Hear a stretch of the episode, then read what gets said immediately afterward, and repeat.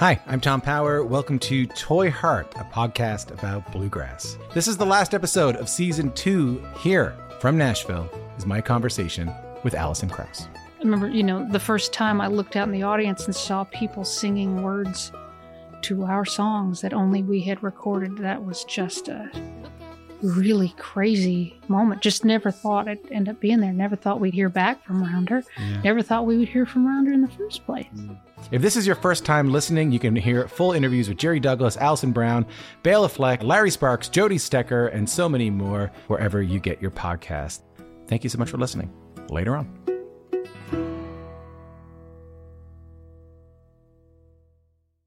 Hey, it's Cindy, and welcome to a preview of Backstage for Basic Folk. This month, we are celebrating our 150th episode with an in depth interview with Aoife O'Donovan on Basic Folk. So pumped about that.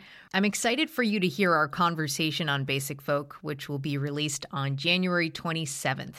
Aoife is an old friend from the Boston days, and we've known each other for a long time, which makes her appearance on our 150th episode so special.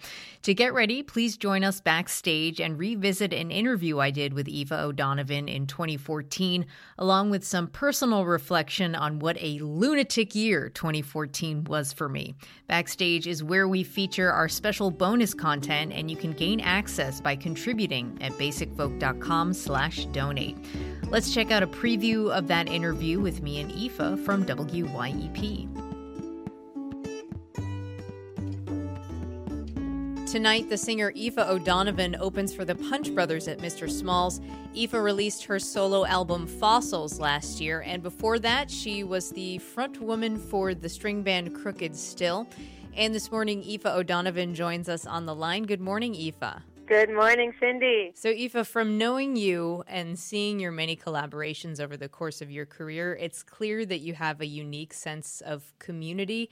And I know a little bit about your upbringing, but would you attribute that sense of community to the way you grew up? Absolutely. I grew up in, in Boston, right, or right outside of Boston, with my parents being really large members of the folk music community, the Irish music community. My dad has a public radio show little shout out to WGBH in Boston. Through that and through his connections as an Irish immigrant in Boston, my parents' house growing up was sort of the home base for a lot of touring Irish bands that would come through town. What has been the most important lesson you've learned over the course of your career? Really good question. I mean, I think positivity, as new age and silly as that may sound, I think sort of not getting bitter and not getting dark on on on music because you have to always remember that the reason why you're doing it if you're going to choose a career in music. You really have to love music. And that has to be for me that has to be what drives me it's sort of the love of making music. And also just to to continue to collaborate. I mean what's the way i've chosen to sort of um, set up my career has been always surround myself with musicians and collaborate with them become inspired by them been really helpful. Thanks to WYEP for letting us use this audio and to Ian Fox for producing this preview of Backstage with Aoife O'Donovan.